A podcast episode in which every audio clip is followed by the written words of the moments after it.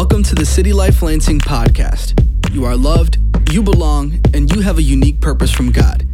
You can connect with us at citylifelansing.com. You belong here.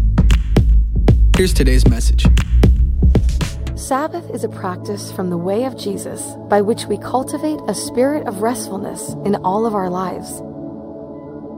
It's a rhythm that God the Creator built into the fabric of the human body and creation itself.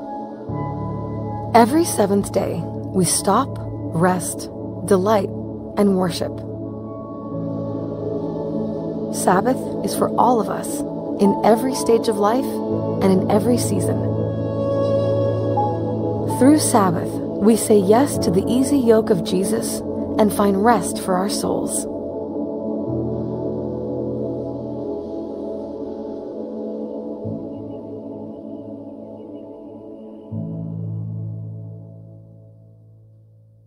So my name is Jaron Oda, and my Sabbath rhythm usually looks like a Google Calendar indicator going off saying, bring the chips and guac. So I go ahead and I do that. I head over to this family's home who's become literally like a second Ohana to me. So I've been doing Sabbath with them for a couple years. And I'll walk in there with my goodies, and we'll welcome one another.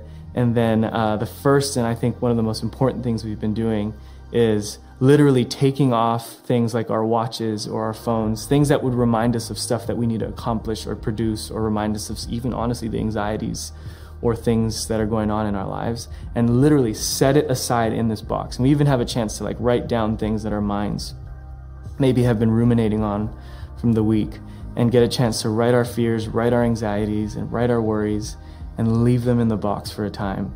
And that box goes away and then we get a chance to read a psalm together around the dinner table with some candles that are lit and share a wonderful meal that everyone's contributed towards. And that usually leads us into just unstructured time of conversation and relationship where we get to just be with one another. And I'm just going to be upfront Sabbath in practice at first is difficult, but when it becomes routine, you really start to yield some of the beauty of it. So, routine has helped me in the temptation to remain uncommitted to the practice. And uh, I just, I don't know how else to say it, but when you surrender to the fact that we, I, need routine to position myself into something good, um, that's where you begin to experience the life of Sabbath in the midst of temptation to not do it. Hello, everybody. My name's Jerome. We are completing our Sabbath series today. And though we'll complete the teaching, we are just beginning the practice for so many of us. And so there's an invitation to just start where you're at. And today's the exclamation point where it's all about God. And to get there, there's a four step formation that can happen in our lives. We got to stop, just say no, rest, receive what God's already done. And then delight, take pleasure in God. And ultimately worship. But if you find yourself like me at some level, we are kind of transactional by nature, meaning our relationships are conditional. And so we sometimes project that on God. Meaning, hey, God, what have you done? Prove yourself real to me. And if I'm going to trust you with my whole life, I, I need to see. I need to know. And I pray today that something happens by the end of our time together. That we move past what God has done and we just look at who He is. And who He is fleshes out into what He's done. Sinners saved by grace. My mistakes met with His love compassion, mercy. The character of God is perfect. Psalm 37 4 says, Take delight in the Lord, and he will give you the desires of your heart. And we want to be, okay, give me my heart's desires. Because you're God. What if today, because he's God, that's more than enough? a question we might find ourselves on this journey is okay, well, what's the meaning of life? Well, this isn't a new question. All of us ask it all the time, either subconsciously or conscious. And in Matthew 22, Jesus answers this. He says, Love the Lord your God with all your heart and your soul and with your mind. So, in essence, the whole total being of us to be fully surrendered in awe of God. And how can we love Him? Well, Scripture to interpret Scripture, God is love, and He first loved us. This is good news. And then you see the action response is the greatest and most important commandment. And the second is like, love your neighbor as yourself. So we find ourselves, we're about to enter a teaching video uh, from Practicing the Way to conclude today. It'll be a 20 minute lesson. And I don't want us to take the bait to check out because it's a video. Some of the most powerful moments of my life have either been a podcast, a video where I pause and I marinate. And they have they have baked this dish so well that we thought it was so fitting to just conclude with another teaching video here um, with practicing the way. And last scripture I'll read before I exit and we watch, and then I'll be back, um, is Romans 1. The opposite of worshiping God is to worship what's created. And Romans 1 is one of the most sobering chapters in all of Scripture. And verse 20 says, For his invisible attributes, that is, his eternal power and divine nature being God, have been clearly seen since the creation of the world, being understood through what he has made. As a result, people are without excuse. So, this idea, God, prove yourself, he just is. It's already been done. He, look out, look around. 21, for they knew God, they did not glorify him as God or show gratitude. Instead, their thinking became worthless and their senseless hearts were darkened. And continued, verse 22, claiming to be wise, they became fools and exchanged the glory of the immortal God for the images resembling mortal man, birds, four footed animals, and reptiles. Therefore, God delivered them over in the desires of their hearts to sexual impurity, so that their bodies were degraded among themselves. In this last verse, so they exchanged the truth of God for a lie and worshiped and served what has been created instead of the Creator, who is praised forever. Amen. I will say there's a warning when we read that in our context you might instantly feel a level of shame. Oh, I'm not, if I'm not worshiping God, the state I'm in is hopeless, and so therefore I should be forced into because God's the better way. And I pray that we don't read it that way. We just recognize that when it's not its proper order, what's created is not meant to be worshiped. It can't uphold it. But when we see the creator over what's been created, now everything's in its appropriate position in our lives. And as we look up to God today and think of what he is worth, the awe of him, we don't want to exchange this glory that we're going to we're going to be caught up in awe for all of eternity, worshiping. Holy, holy is the Lord God Almighty. Amen. Enjoy this teaching.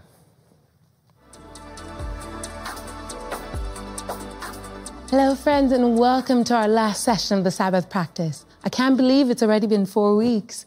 We pray these early Sabbaths have been a delight, and the last Sabbath, especially, and the Sabbath meal was a highlight. Even though we have arrived at our final session, this is just the beginning of a lifelong journey into Sabbath. If you stick with it, Sabbath will slowly but surely change the trajectory of your entire life. What is your Sabbath like? Here's what Sunday is like for a lot of modern Western Christians. You stay up late on Saturday night watching a movie or TV or going to a party. You overeat, possibly overdrink. You wake up Sunday morning in a bit of a fugue and rush out the door to church in a hurry. That is, if we go to church. More and more people don't. After church, you go shopping or watch the game on TV or work around the house or in the yard. Maybe you get ahead on email and plan out your work week, or you meal prep, or you do homework, or whatever. Then you watch another movie at night and go to bed too late. To clarify, That's not a Sabbath. That's what the late pastor Eugene Peterson called a bastard Sabbath, the unacknowledged offspring of the ancient practice from the way of Sabbath and the modern secular day off. It's what people in our church have taken to calling Sabbish, meaning kind of Sabbath, but not really. Because we've been teaching on and practicing Sabbath for so many years in our church, it's woven into the culture of our community. But as you can imagine, people are all different places in their practice. It's common to hear someone ask, How was your Sabbath? And then hear, Oh, fine. I slept in. I read scripture for a while. It was quiet. Then I had to catch up on laundry, organize my garage, and work on my taxes. But then I had a great afternoon. I binged all of season three of whatever on the couch. It was, you know, Sabbish. How do we keep Sabbath from becoming Sabbish, from becoming just another activity on the weekend?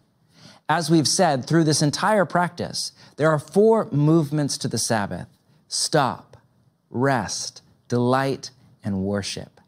In our final session, we come to what is arguably the most important of all four. The Sabbath is a day for worship. Now, where does this idea come from? Let's read one last time from Genesis 2. By the seventh day, God had finished the work he had been doing. And so on the seventh day, he rested from all his work. Then God blessed the seventh day and made it holy, because on it he rested from all the work of creating that he had done. Notice two things God did on the Sabbath.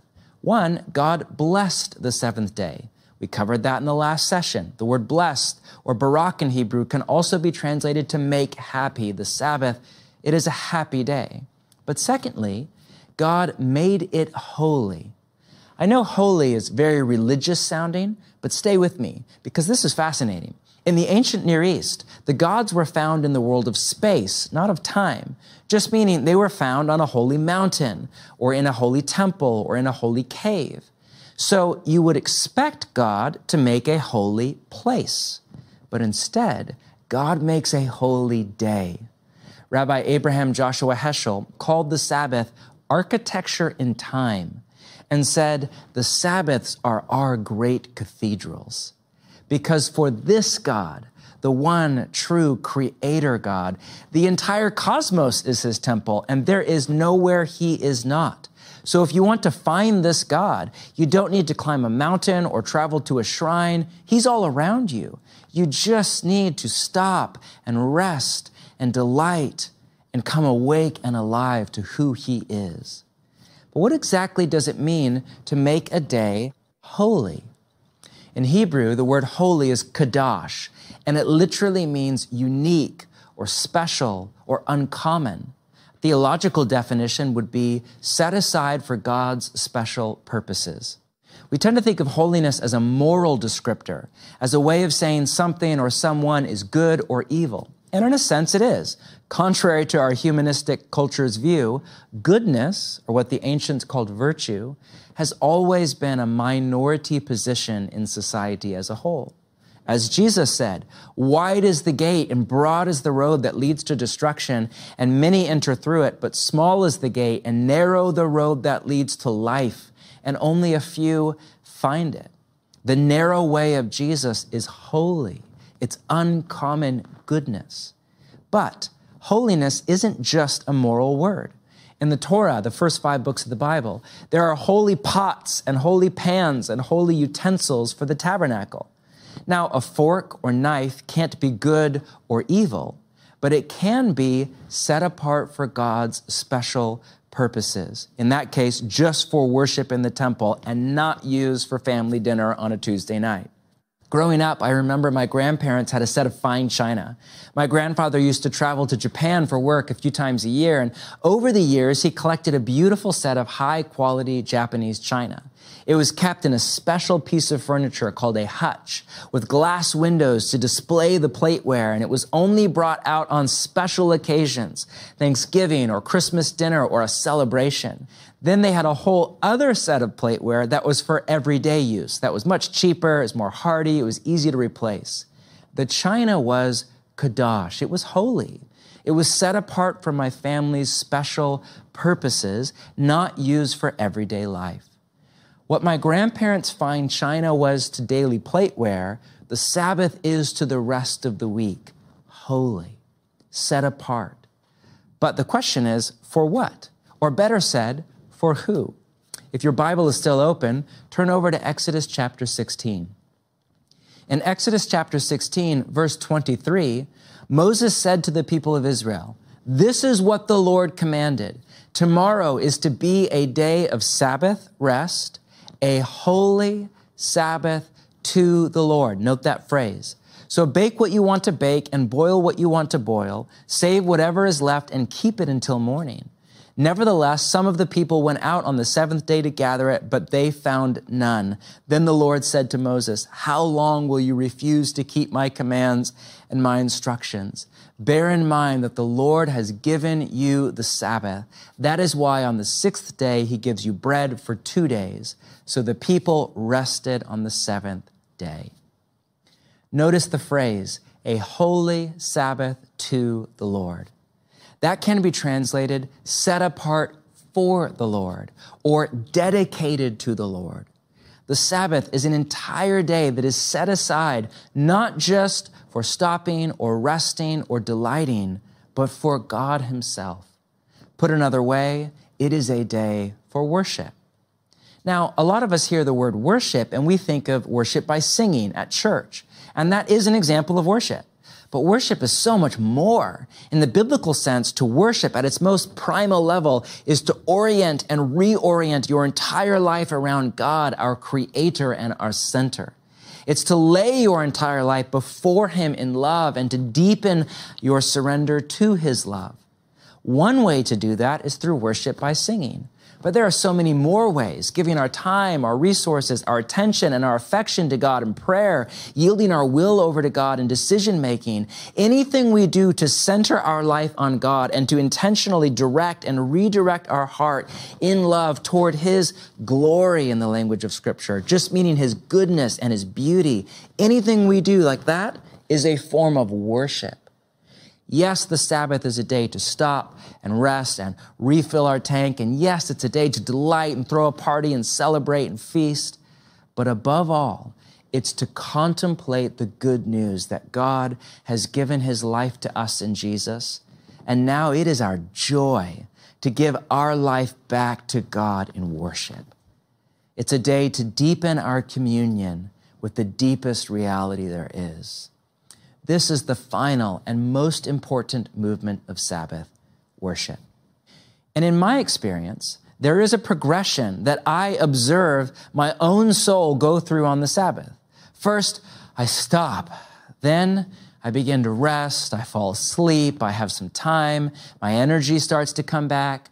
Then I begin to have enough energy in my tank to delight, to really just savor goodness. But as I delight, I almost can't help but burst into spontaneous worship and gratitude and praise and wonder and awe at the goodness of God. By the end of the Sabbath, I often find myself on a quiet walk or with my family, just looking up the sky and quietly saying, Thank you, thank you, thank you. Not because I'm Mr. Spiritual and certainly not because I'm a pastor, but because I made space for my soul to come back awake and alive to God's goodness. Ruth Haley Barton, in her chapter on Sabbath in her book Sacred Rhythms, writes, I know what it's like to rest for hours until I have the energy to delight in something. Good food, a good book, a leisurely walk, a long awaited conversation with someone I love. I know what it's like to feel joy and hope and peace flow back into my body and soul, though I had thought it might never come again.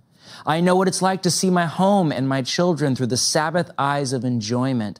I know what it's like to have rest turn into delight and delight turn into gratitude and gratitude into worship.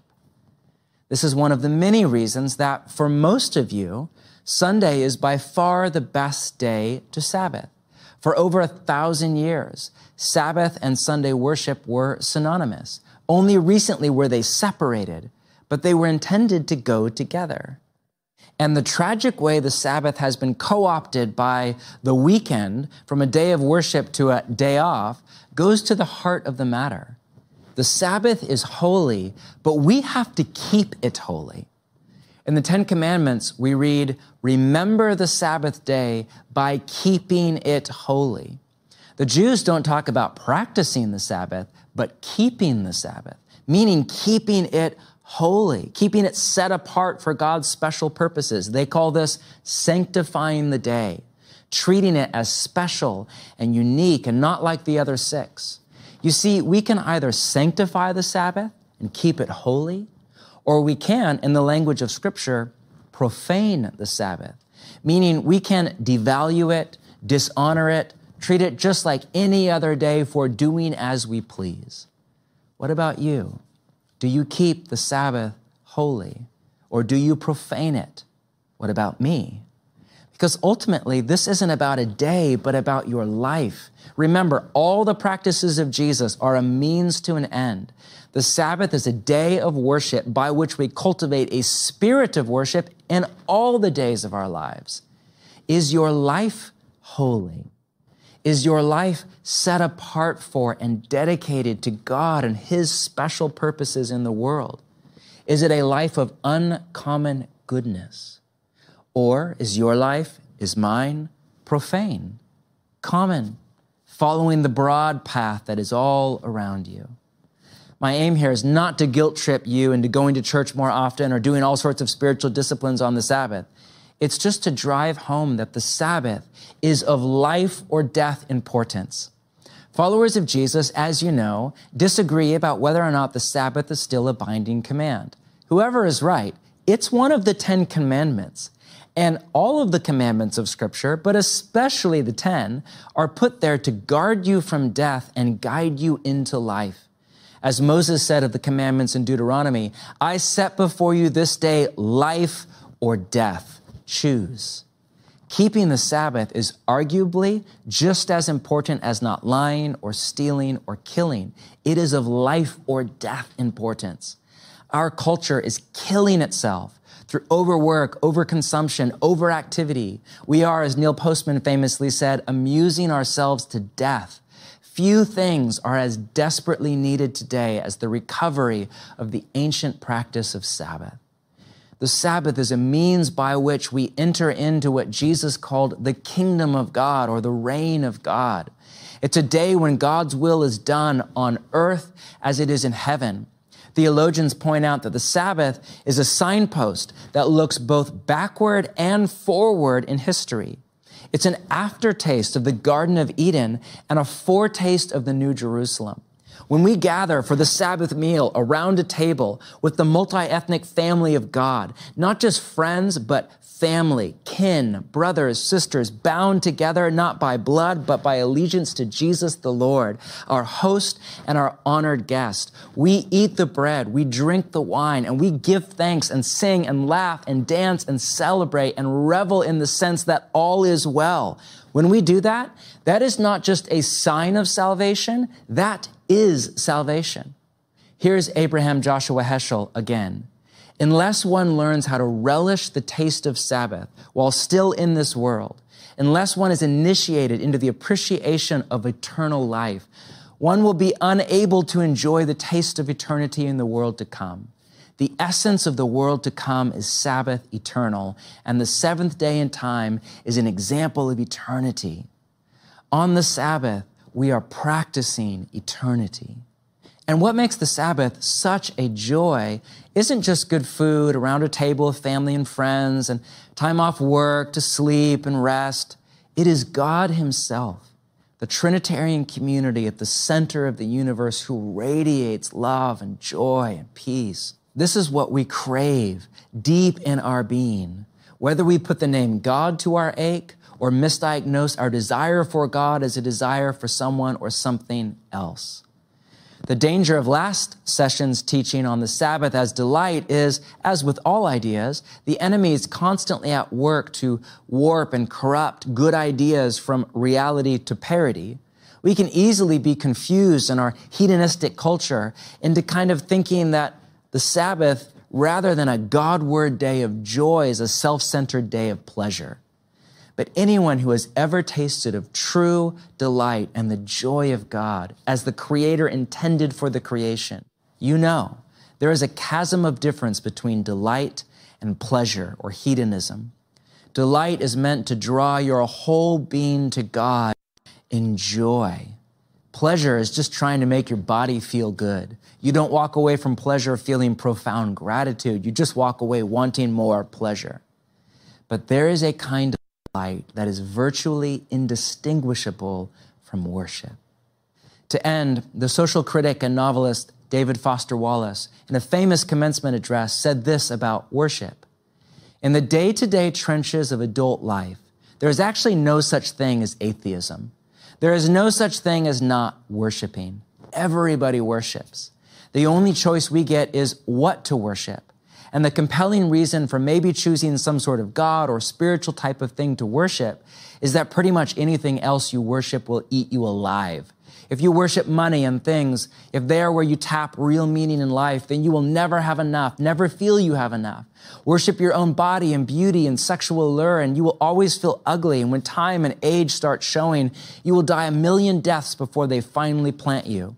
Worship power. You will feel weak and afraid, and you will need ever more power over others to keep the fear at bay. Worship your intellect, being seen as smart. You will end up feeling stupid, a fraud, and always on the verge of being found out, and so on.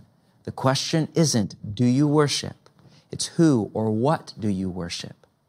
And if we become like who or what we worship, as all the great wisdom traditions have long said, then what kind of person is your worship forming you into? You will worship something. You will orient your life around something. Put your faith, hope, and love onto something. Find your identity, community, and a sense of meaning and purpose and even morality in something. You will pursue it, sacrifice for it, discipline yourself for it, love it.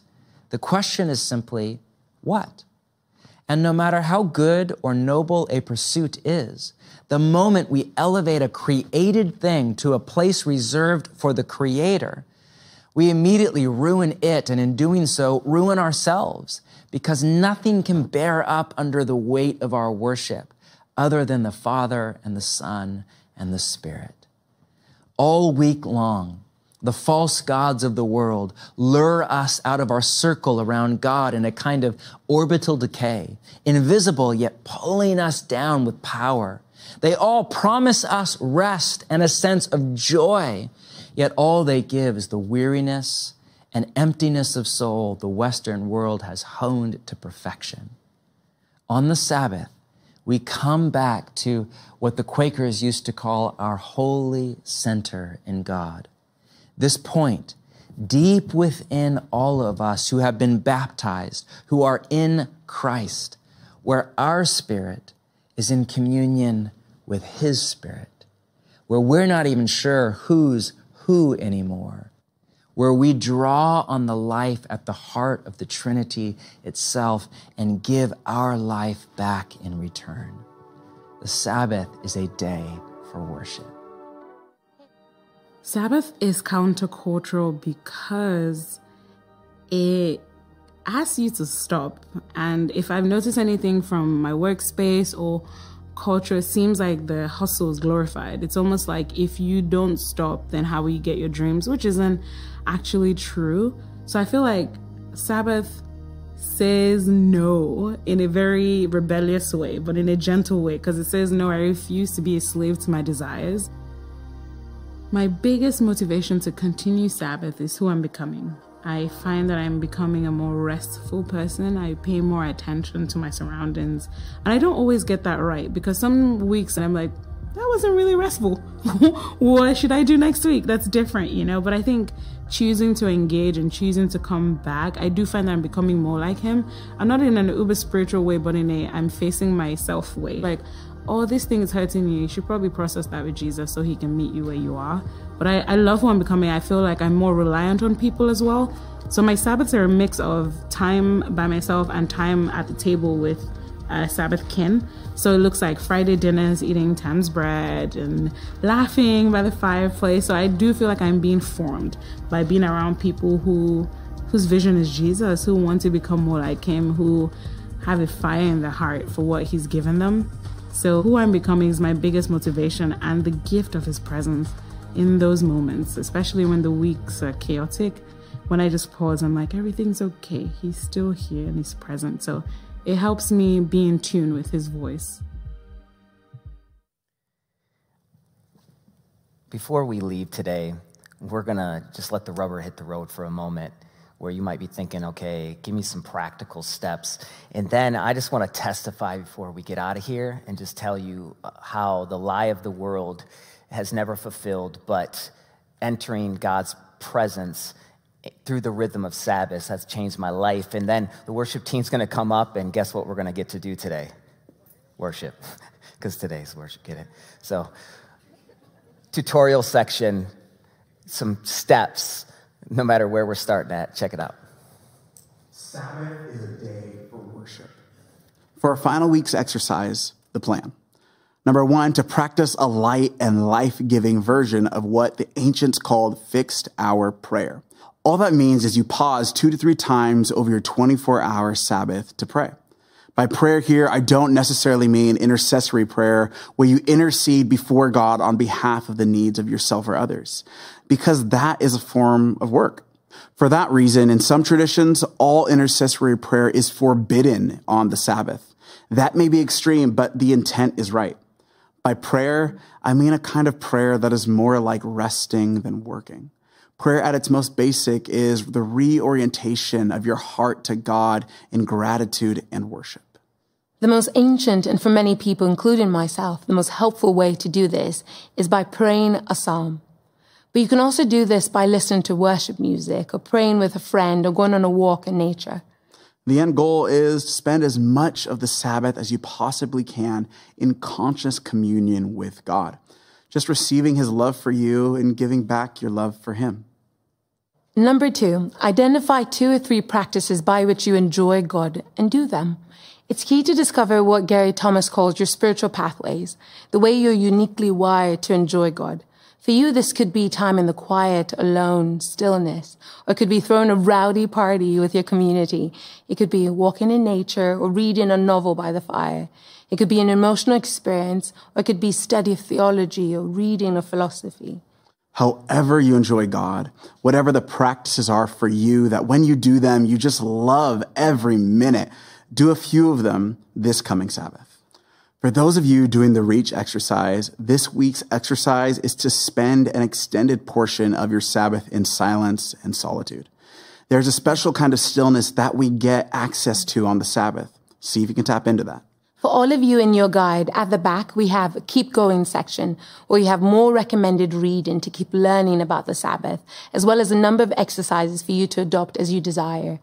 You're not going to master this practice in four weeks.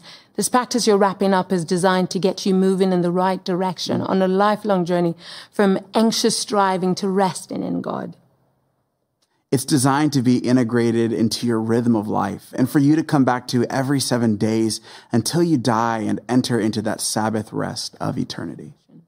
Finally, may the God of rest fill you with his peace and presence as you rest in him.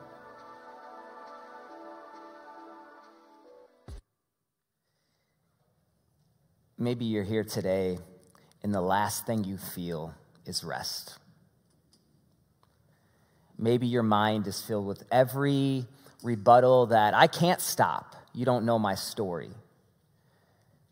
And though our seasons might have either crisis situation or having to work multiple jobs to provide or have a little baby born and those seasons are the exception but I pray that we would hear the heart of heaven saying that this is just the way.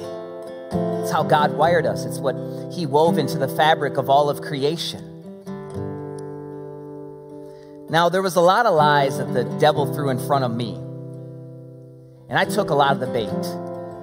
And I pray that not everyone has a story like mine where they took the bait of darkness, but I can testify and tell you that the lies of drugs, the lies of sex, the lies of power, the lies of attention.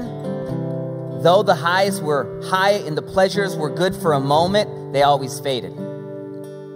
It never ultimately fulfilled. But as I've been formed in this practice, and I am a rookie at best. It feels like I show up in the karate class of Sabbath with the white belt on, and I've been doing it for 10 years. And every week I still feel like I don't even know what in the world's going on this day. But that is not a reflection of me spending time with God that day. That's more a reflection of the pressures of the other six.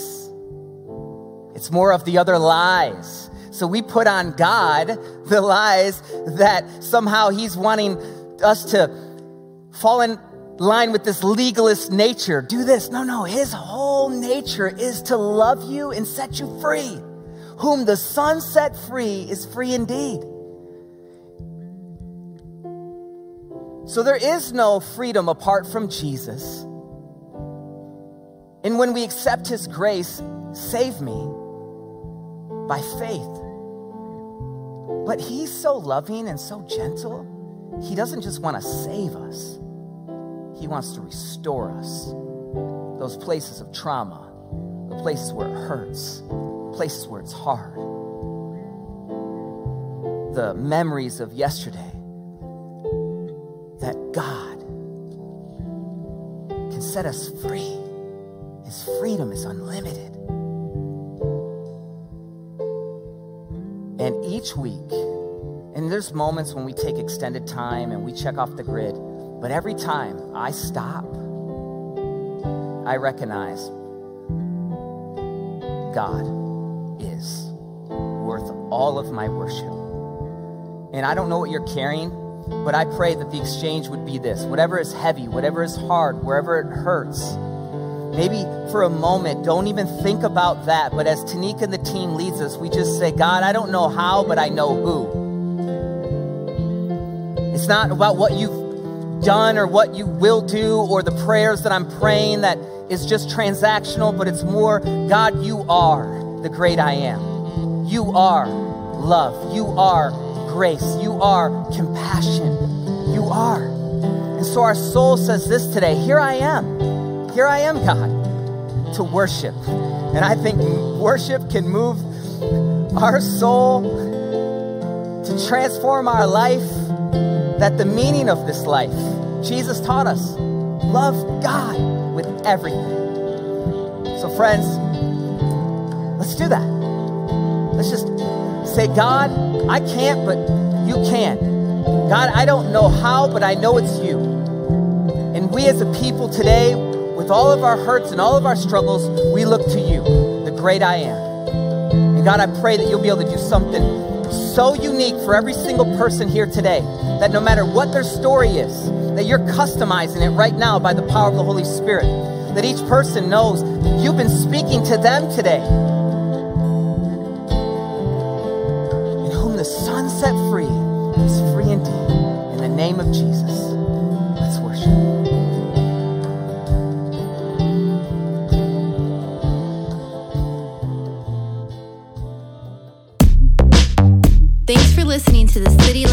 Podcast, loving you and loving the city one life at a time.